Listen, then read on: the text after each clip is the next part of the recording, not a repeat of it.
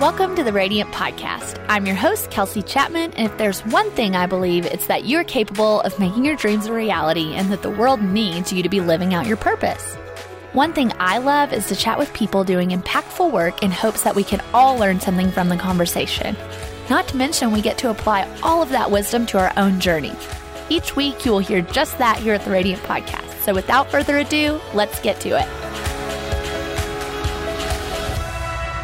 Today we have my dear friend, soul sister, and true life inspiration, Monica Zuniga, joining us. She is the founder of Dallas based ministry We Are Unveiled, whose sole mission is to remove the veil for all women by creating a space for them to feel seen, known, and understood. They do this by capturing authentic stories of women all over the world and sharing them through a wide variety of outlets. Monica is the real deal, y'all, and she is truly going to be one of the leaders of our generation. I so believe in her and will stand behind her on basically anything because she is a rock star. I loved our conversation and I know you're going to find so many takeaways today. And I'm just really excited to introduce her to my Radiant tribe. So without further ado, let's get to it. Hey, Monica. Hey, Kelsey. I am so glad you're here and it's about time because I, I love having my friends on the podcast and especially my funny friends. So I hope everyone gets to know your humor today because it's yes. the best. I think they will. I hope they will too. I'm excited. I mean, how could they not walk away with a few Monica one liners? So, I um, mean... um, so please um, do us the honor of sharing your story because I just loved getting to hear it at our retreat this year that we were on together. And I would love for my audience to kind of hear how you got to where you are. Yes, yes, I love it. And Kelsey, thanks so much for having me. Such an honor. Um, we had so much fun at our retreat, guys. I wish we had a video to to just recap all the fun moments. Um, but yeah, so I am a Texas native, born and raised. Um, I was born in the church. Um, some of you that are from the South, maybe some of you that grew up in a religious family can really relate with that. Going to church every single day. Um, I think my parents and their heart was really to produce holiness and righteousness in their children. But as a result, um, as a type three achiever and perfectionist, um, I picked up on qualities that made me think that it was all about religion and all about legalism. And so I spent a lot of my life um, in my teen years really just being the goody good girl, doing the right thing, um, going to college. Um, I came to Dallas ran on a full scholarship um, at Dallas Baptist University and um, was again in a Christian bubble at a Christian school and interpreted um, really faith again as religion and as legalism. And so I really operated out of this uh, fear based, um, even shame based culture of I can't mess up. Um, God is constantly looking to me to uh, make sure that I'm perfect. And um, I didn't fully understand the gospel or who Jesus was. And so um, fast forward, um, I lived overseas for a year and a half in my undergrad and um, had a great experience. Really encountered the Lord for the first time on my own, and I I returned from that trip on a high. Just really, um, excited to come back to the States, really feeling the just joy of like, man, I saw God for myself. I experienced Him for myself. Um, and when I came back, you know, you come, I came back as a 22 year old um, in college, and none of my friends had lived overseas. And re-entry back into America was really difficult for me. And on top of that, I um, started dating a guy uh, pretty quickly after that that I really thought was my husband. And so um, I had not processed um, well my re-entry back into America and I start dating this guy and he's the bomb and we uh, fall in love very quickly and we talk about marriage and um, I had never had that with a guy, y'all. Like it was just not. I was not the most desirable woman on campus. You know what I'm saying? So I was like, wow, this is great. I'm going to marry this guy. And um, and one day he he comes to see me at work. I worked on campus, and he's like, "Hey, God's telling me that we need to break up."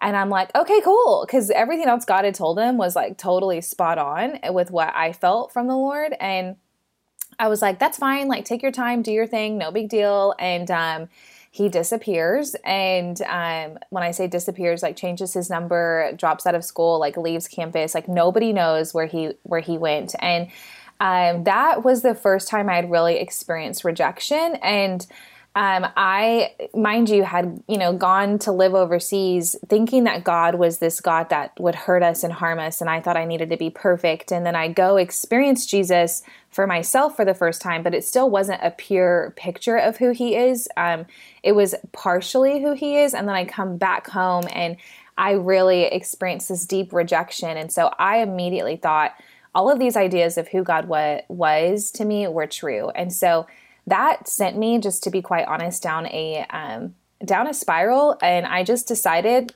f god you know i'm done with christianity. This is if this is what it's like i'm over it. Like i've spent my whole life being perfect. I've gotten nothing i've wanted so I actually was in my master's at the time at DBU, and I dropped out. Uh, started working in the corporate world. Was making six figures by 25, living in a house in Lower Greenville in Dallas.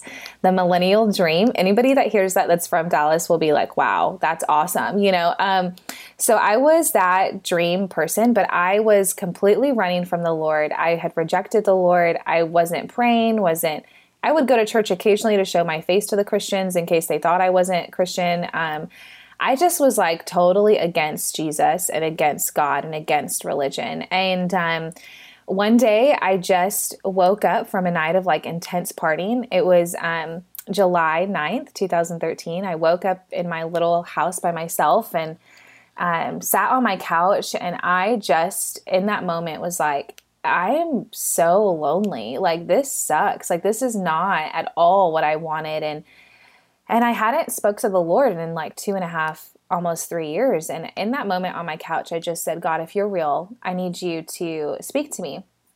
So he tells me, you know, look up the meaning of your name. I look it up. Monica means alone, only one. And I'm like, that's cool. Um, I feel alone, God, and I feel like you've left me alone. So now I'm pissed, you know, now I'm just not happy this couch encounter. And then the Lord says, Look up your full name. My middle name is Amanda, and it means worthy of love.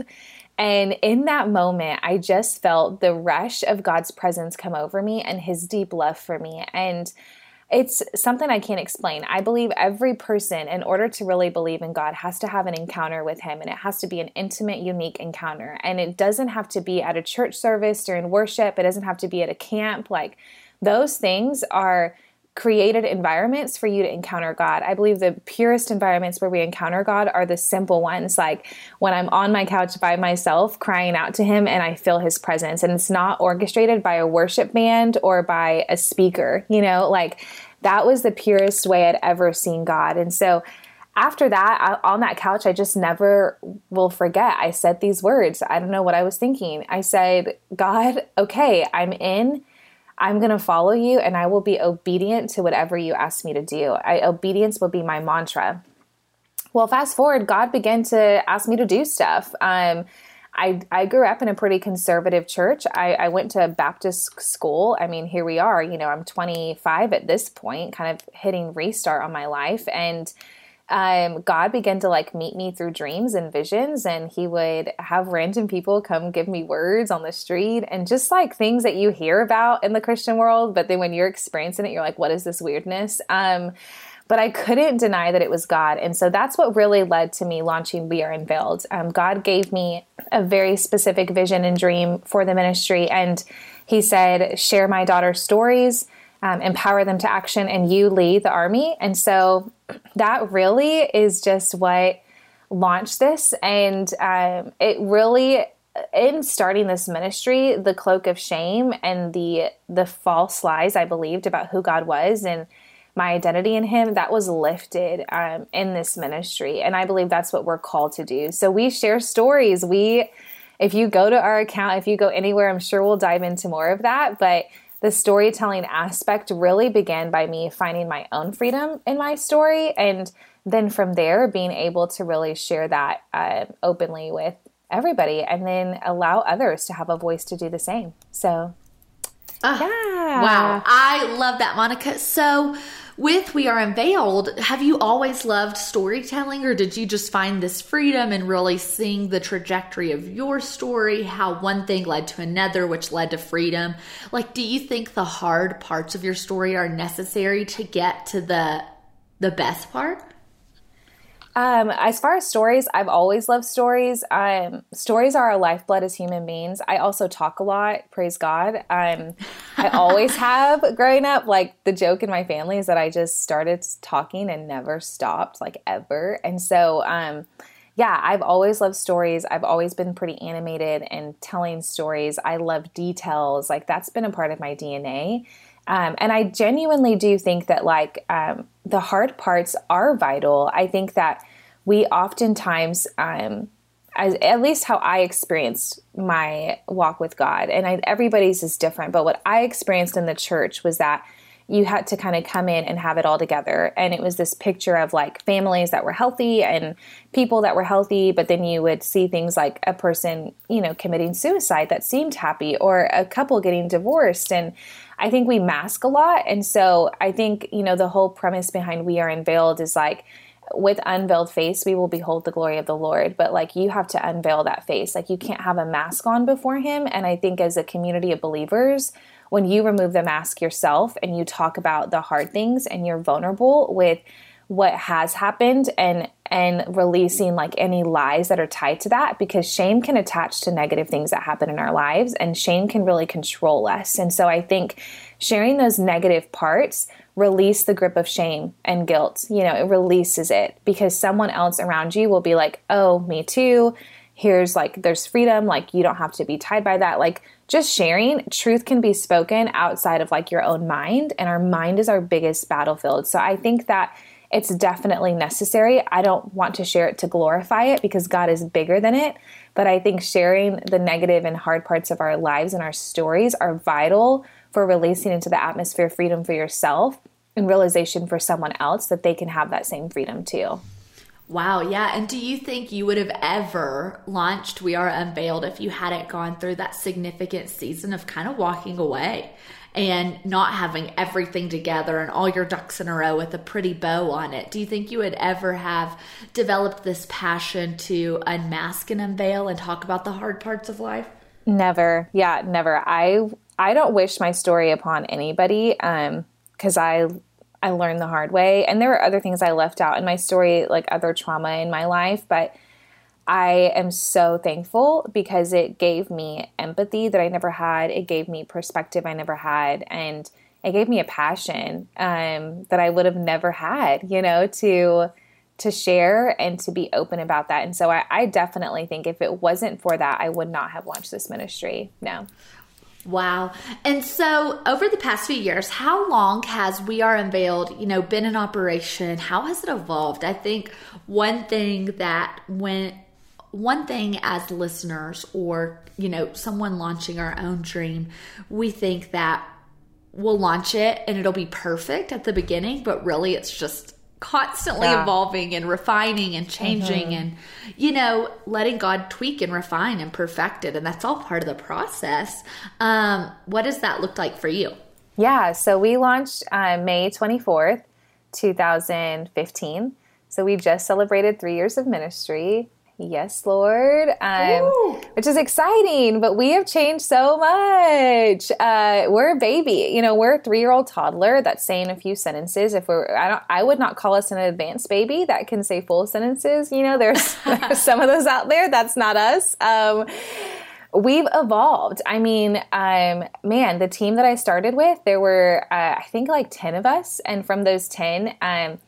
some of them left. I think there are like five girls from that 10 that are still with me that were a part of the starting crew. And um, even as you and I were talking, you know, we have 14 women right now, but that's going to be restructuring. And so, um, as as you go, so your ministry grows. As you grow, so your ministry grows. And I think that's in business as well. As you as you go, so your business goes. As you grow, so your so your business grows. You know, and so for us, um, the past three years, we really started um, thinking we could do a lot. And I think that's just um, just anybody out there listening, whether you have a business or a ministry, and especially if it's God given, you're going to think like you're going to see the end goal, especially if you're a visionary, and be like, we're going to do all of this this year. Like this is going to be everything that's going to happen, and then nothing happens. You know, it's like a rude awakening to your gut.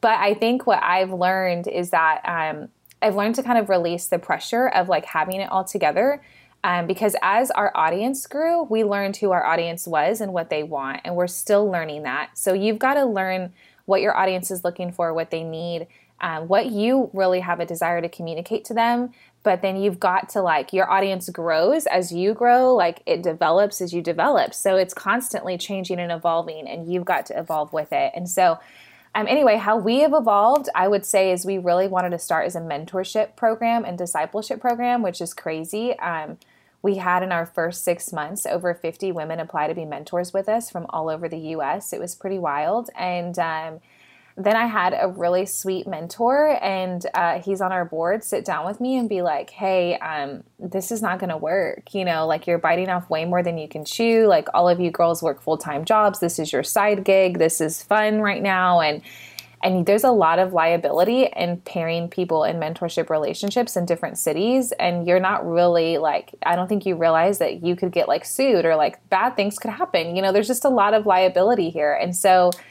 I was like, you're right. And so we stopped doing that. Um, we put that on hold. It's a dream that we still have, but we put it on hold. And so we kind of just stepped into naturally um, on our own. People would write in their stories, and we thought, let's just share them on our Instagram.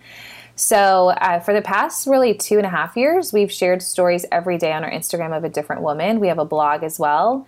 Um, we decided to feature one story back in 2016, um, and it was my story. You can find that on our website. And we filmed that cine, uh, like a cinematic movie um, almost it's very beautiful and it's powerful and it's impactful and so we filmed that and we said let's focus on one big story this year invest some of our money into that and then uh, resources um, and originally we created a magazine with that and uh, kind of like a, a magazine slash journal tool um, that really went into depth about my story and allowed read- readers the opportunity to process their own story but that magazine did not sell, praise God. And so we were like, well, our audience doesn't like that. And so, um, so in the past year, um, la- in April of last year, we filmed our next big story that we're releasing um, next weekend on Father's Day. And we filmed that. It's beautiful. It's amazing. And we're actually releasing a five part um, video curriculum. We kind of tested videos out over the past six months, and our audience really loves them.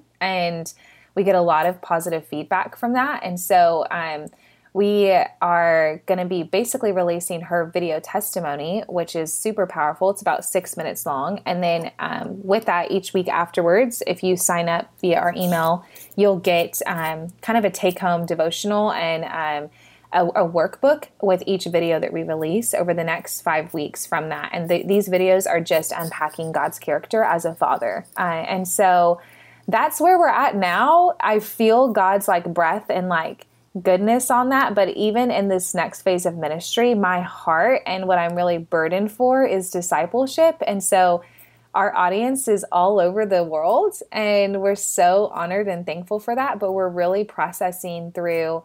Um, really, we're taking some time in July as a staff to to sit down and really strategize on okay, how are we going to close out the year and what is 2019 going to look like? How are we going to be more intentional to really disciple women, even if they are far away? Um, because that's what we want to see is women discipled. And that's our, our biggest mission and heart, really. The stories are our platform, discipleship is our mission. And so uh, we're really kind of honing in on that in the next uh, year. So that's where we are. It's evolved, it's always evolving. But um, I tell, when I advise people, I tell them, do not marry your ideas. Um, they're not your babies. Like, if they don't work out, you didn't just lose a child. Like, you didn't just lose like your spouse. Like, it's fine, you know? Um, build everything on a hypothesis basis. Like, if we do this and this, and it, we believe it will result in this. And if it doesn't result in what you were aiming for, go back to the drawing board and rewrite a hypothesis and test it again. Like, we are scientists um, out here in these streets, you know, trying to get people to buy our stuff and to engage with us. So you've got to just keep testing until you find what works, you know?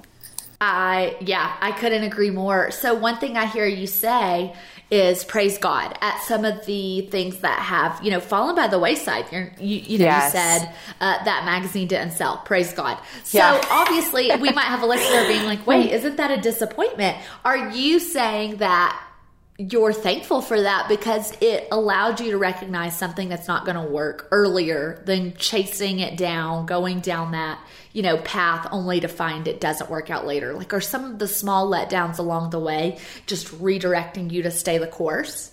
Absolutely. I, the small letdowns, I have a very different theology and um, way that I do ministry as business. Um, we live in a day and age where everybody has the opportunity to be instantly famous or have instant success through social media. And I think a lot of our people want that. But what people are surprised to hear is we have not paid for an ad um, ever. Um, I've never paid someone to grow our following. Um, in three years, we're at 13.5K, which some people like, that's a lot. Really, it's not a lot. You know, like we should be at a lot more followers. That's just on Instagram. We have about 2,000 on Facebook, but I've purposely and intentionally not taken the time and the funds to grow our audience because I recognize that we're still in a season of figuring out what are we really doing and how are we doing it effectively. And so you can grow fast and you can get big really quickly or you can be smart and take your time and grow with your audience and when the when you really feel like you've perfected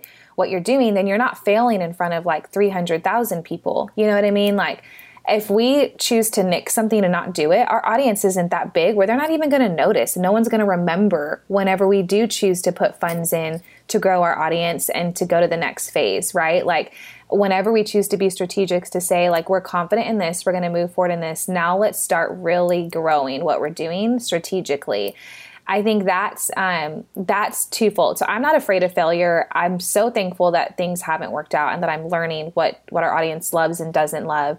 Um, but I'm very aware of like you know I could have more like and I and of course there's the temptation of wanting to grow and wanting to have more influence and more following whatever. But if you're really doing something that you believe God has put within your heart um, it's yours to steward. Like you're going to be accountable for that in every way, like in every facet. So I'm I'm kind of like slow to grow, you know, um, and I can fail when we're when we're small. Like I can I still consider us small, so I'm like, yeah, let's mess up and uh, let's figure it out. And then once we really feel confident in where we're going and the direction we're going, then I then I, then I think I'd be more afraid to like fail, you know. Um, then I'd be like, let's not screw this up, you know.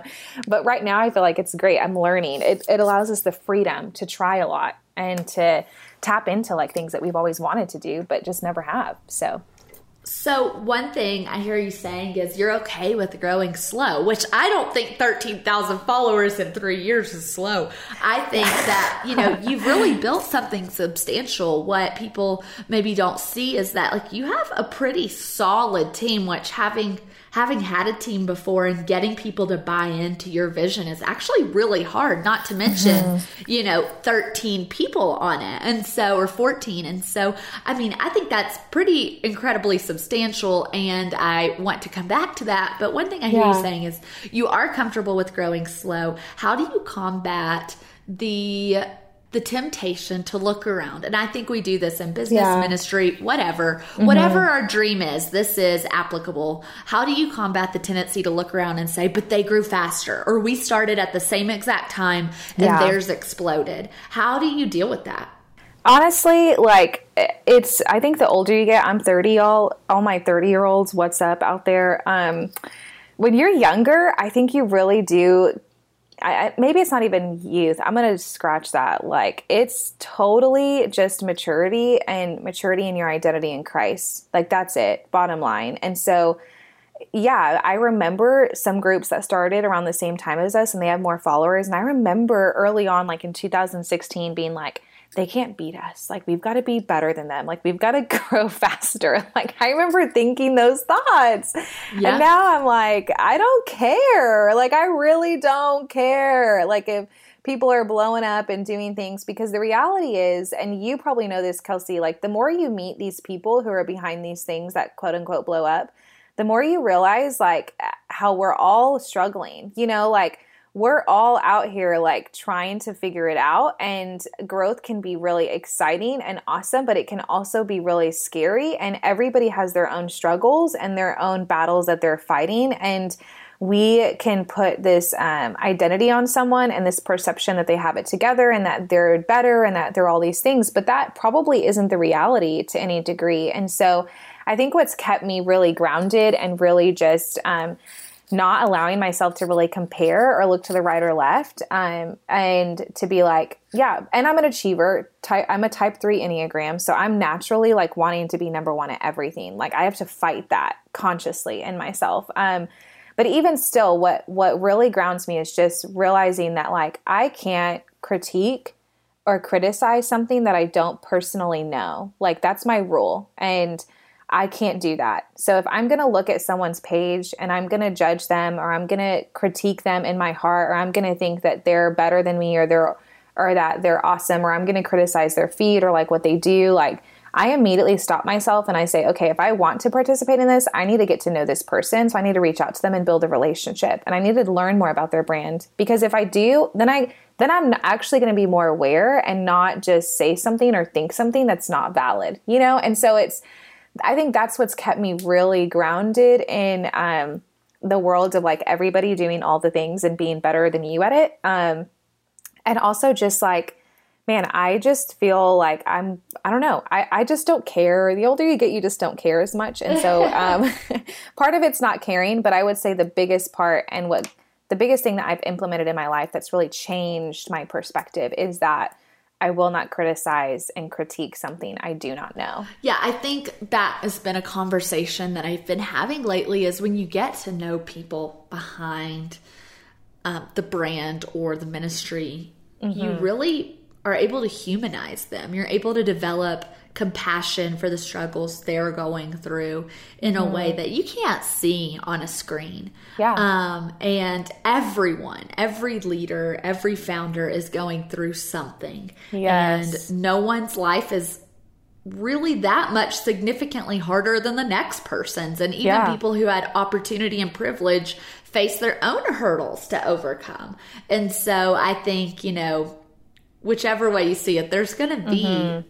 Hardship on the other side, and really getting to know the person behind the screen really humanizes someone. Now, on the flip side of that, because I too tend to take that approach of like, if I, I try to get to know them deeper so that mm-hmm. I can mm-hmm. humanize them, because I tend to like almost everyone. So if I really yes. come to a place where I don't like someone, I really struggle with that, and I do want to mm-hmm. get to know mm-hmm. them because I don't want to be that person who just picks out people that and feels threatened and, you know, doesn't like people. But what's the flip side when you do get to know someone and it's disenchanting?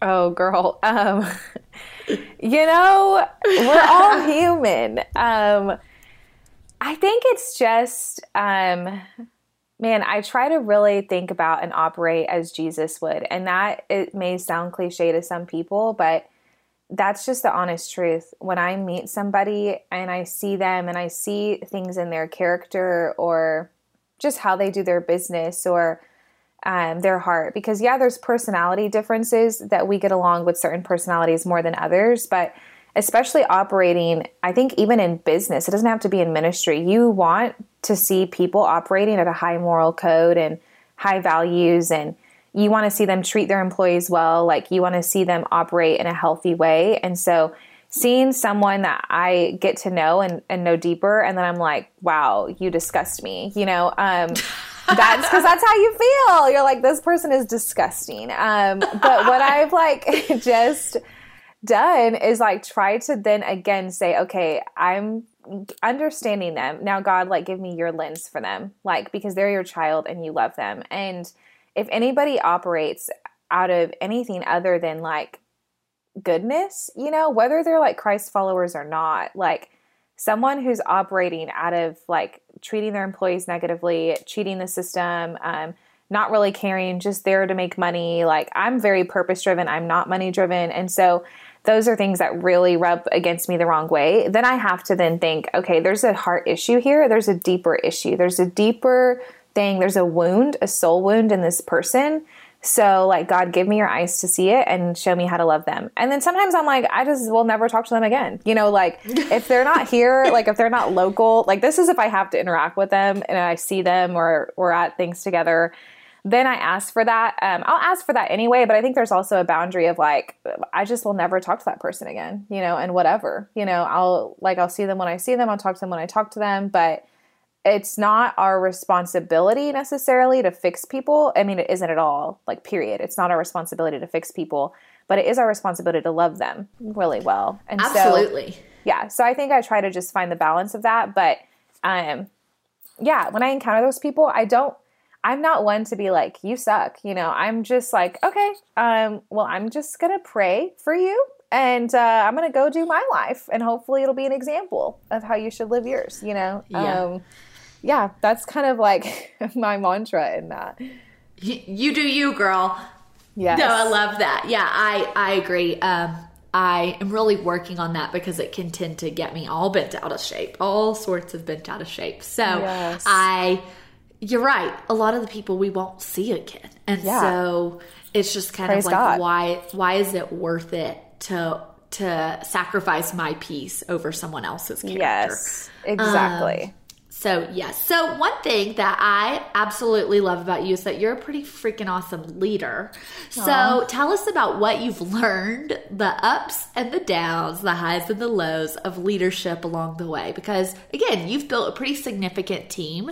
Most of your team does this. Um, they all do it, yeah, for free. Of their, yeah, they do they it volunteer. outside of their day job, mm-hmm. and so mm-hmm. also creating a buy-in of volunteers like you've created, because sometimes the reality is, as people fizzle out when they're not paid. And yeah. so, how have you done this? What have you learned along the way? What would you do differently?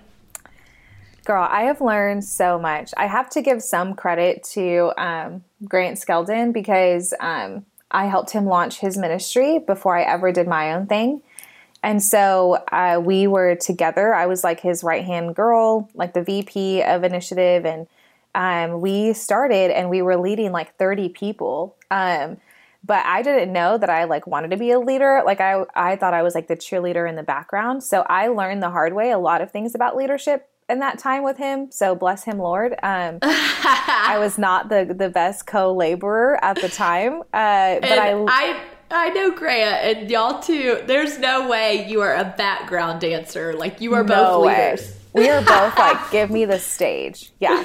Um, which is so funny because I think he thought like I would be in the background and like I'm like, no, like he literally asked me, this is like a side comment. I'm not going to go into it. But anyway, so, um, I was basically like learning a lot about leadership. Grant's a phenomenal leader, uh, and so I learned a lot of things from him. But to be honest, I also learned a lot of things um, that I didn't want to do in leadership that I that I wouldn't do as a leader. And not that his leadership style is wrong or bad. It's just when you see another leader and and anybody that has this gift or any gift, you will automatically look at someone and be like, I would not do this. I would do this. I like this. I don't do that. That's just how your mind works around yeah. that. So I learned so much. So I knew that whenever I launched my team that I really wanted to build retention. That was like a big thing for me. Um, we had had a lot of turnover in initiative and I just wanted to see like people stay and be committed. And so uh, my dad has been in leadership and management my entire life. And so um, at the dinner table, my dad would openly talk about situations. Um, he would make us read books growing up, girl, like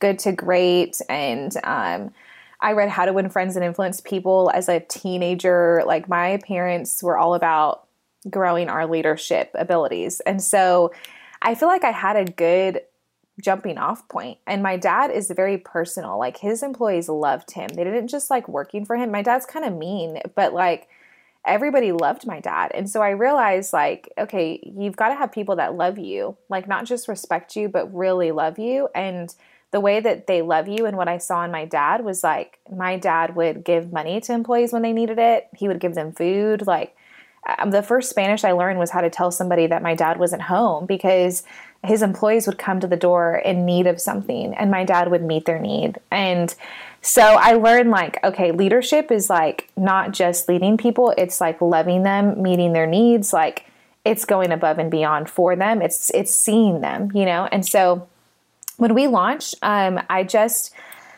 I, I, learned a lot of uh, things. Like the girls that were on my team in the beginning, I didn't know many of them. I wasn't friends with them. I just asked them to be a part of it, and I had met them randomly or I had like known about them, and so. um, I, I learned from then, and I'm still learning like a hard lesson of like, there needs to be a period of like getting to know a person before really having them join your team.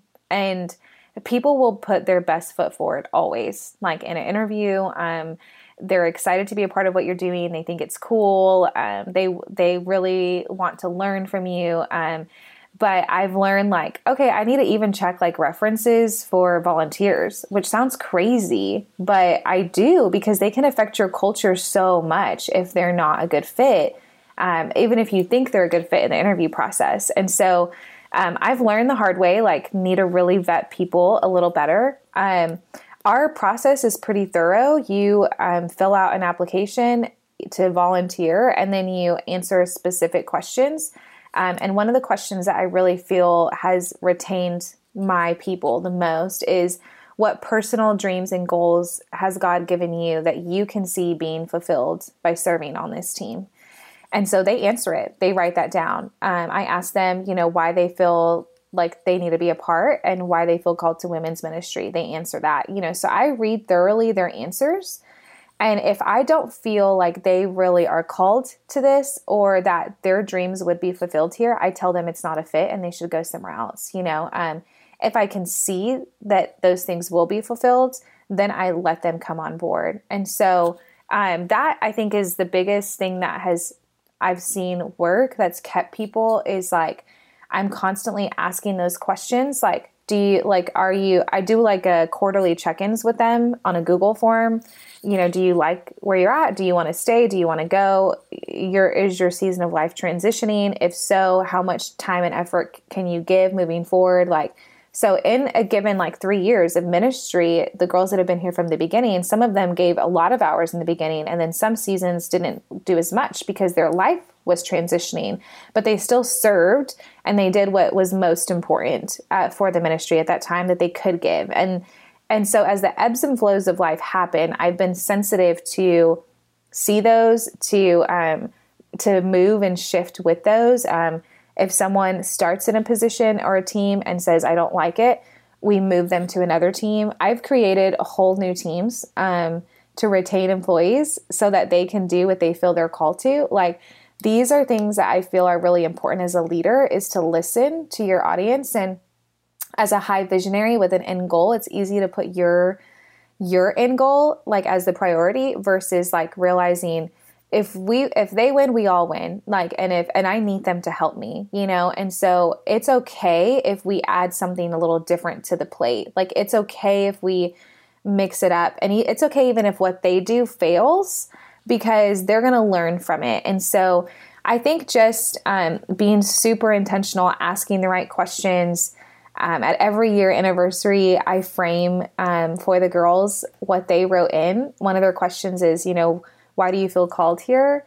And I will take their words and I'll put it in a frame and I gift it to them, you know? Um, oh, I love that. To remind them, like, you said this and this is why you're here. Like, thank you for staying, you know, like just being intentional. Um, I'm big on gifts and intentional giving. And so, just little touches like that, I think, are really important. And um, we have an internal relations team that gets birthdays, so everybody's birthday is celebrated. They even get like specific anniversaries that are significant. So if that's deaths of someone that are significant to someone on the team or anniversaries or whatever, like we make sure to go out of our way to ensure that each member is seen like in those moments that are vulnerable or just important. And so I think those aspects I've learned a lot from like really taking the time to love and to see your employees and appreciate them. And um, and I've always just tried to be as vulnerable. And even as I talk to you, this is how I talk to them. You know, like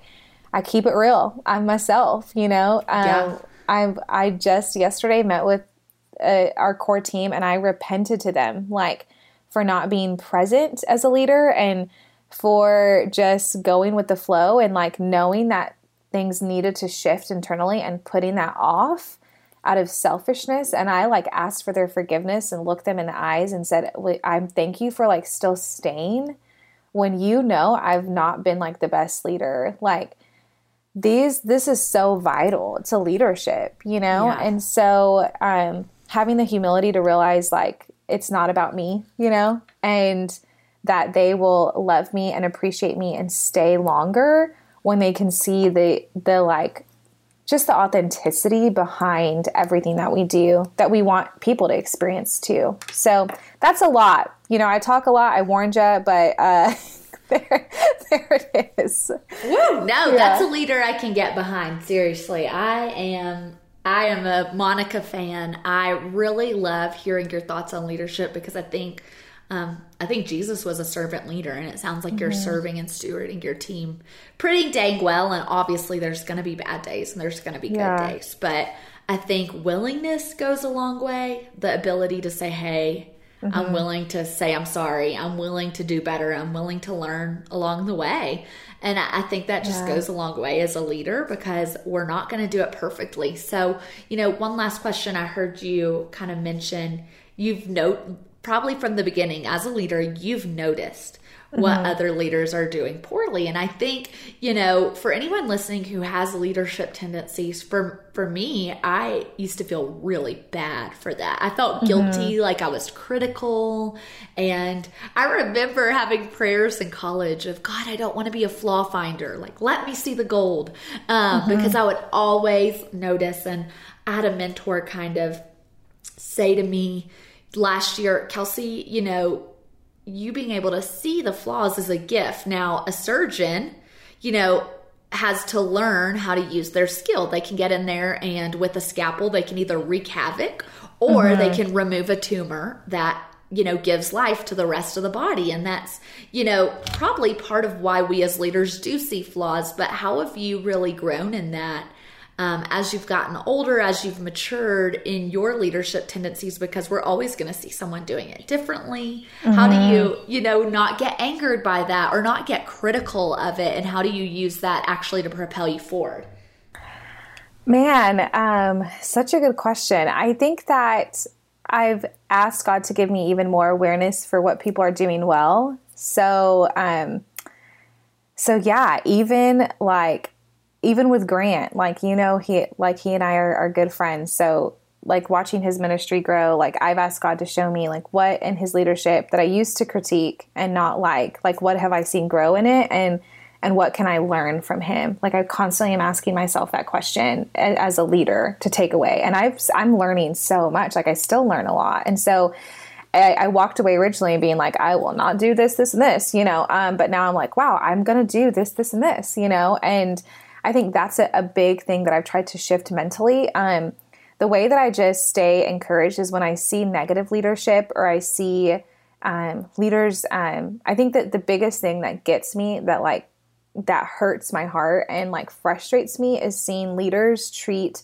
people as they're disposable um, as like this is our mission this is where we're going or like this is the business this is what we're doing and especially people that are Christ followers. Like if you're not a Christ follower, whatever, do you, boo. But like if you are choosing to love Jesus and and put that on display and and wear that proudly and you just dispose of someone because they're not helping you meet your mission or like they're they're disposable at any moment and that's how you treat your employees like that to me is a very um that gets me fired up girl like i could be on a soapbox for that so that when I see that, when I experience that, when people tell me that, um, all it really does is motivate me and inspire me to be a better leader. Like it motivates me to be different. It motivates me to have these kind of conversations um, with other leaders. Like it inspires me, like to to recognize that uh, for a long time I didn't think that I had this like big gift in leadership. You know, we always minimize ourselves, but as I've been doing this, I have people come to me the most for leadership questions. Like I have other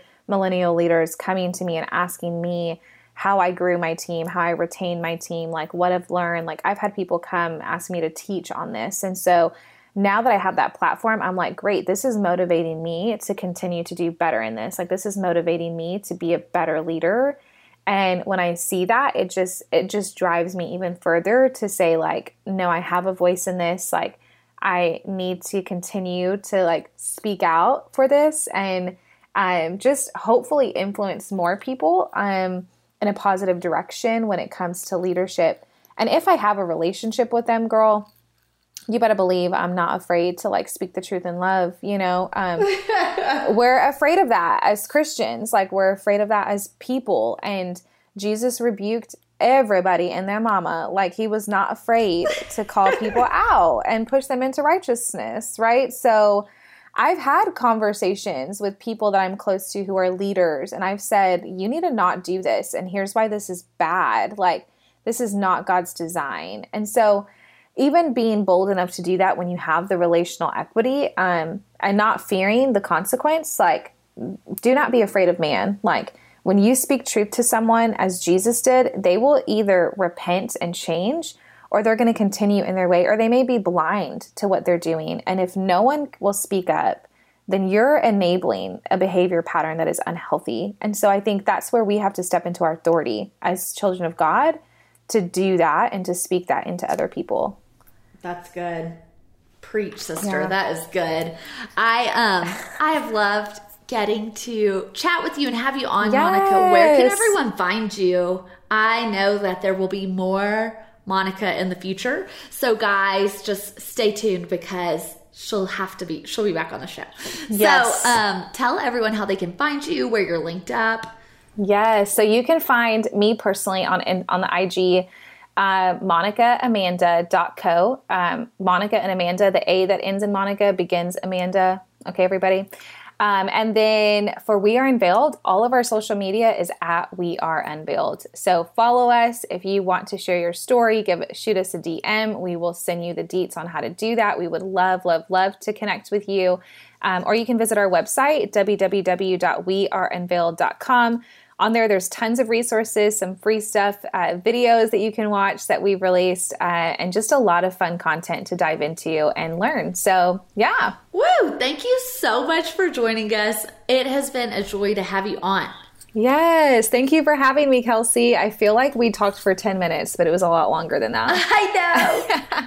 Hey, don't go yet. I would love it if you go over to iTunes right now and leave a review. I love hearing your feedback, and it really makes a difference in getting the Radiant Podcast name out there. And while you're at it, why don't you subscribe and then share this episode on Facebook or Instagram or wherever your social media platform is of choice? Lastly, I'd love to keep up with each other. Come find me on Instagram at Kels Chapman and let's get to know each other.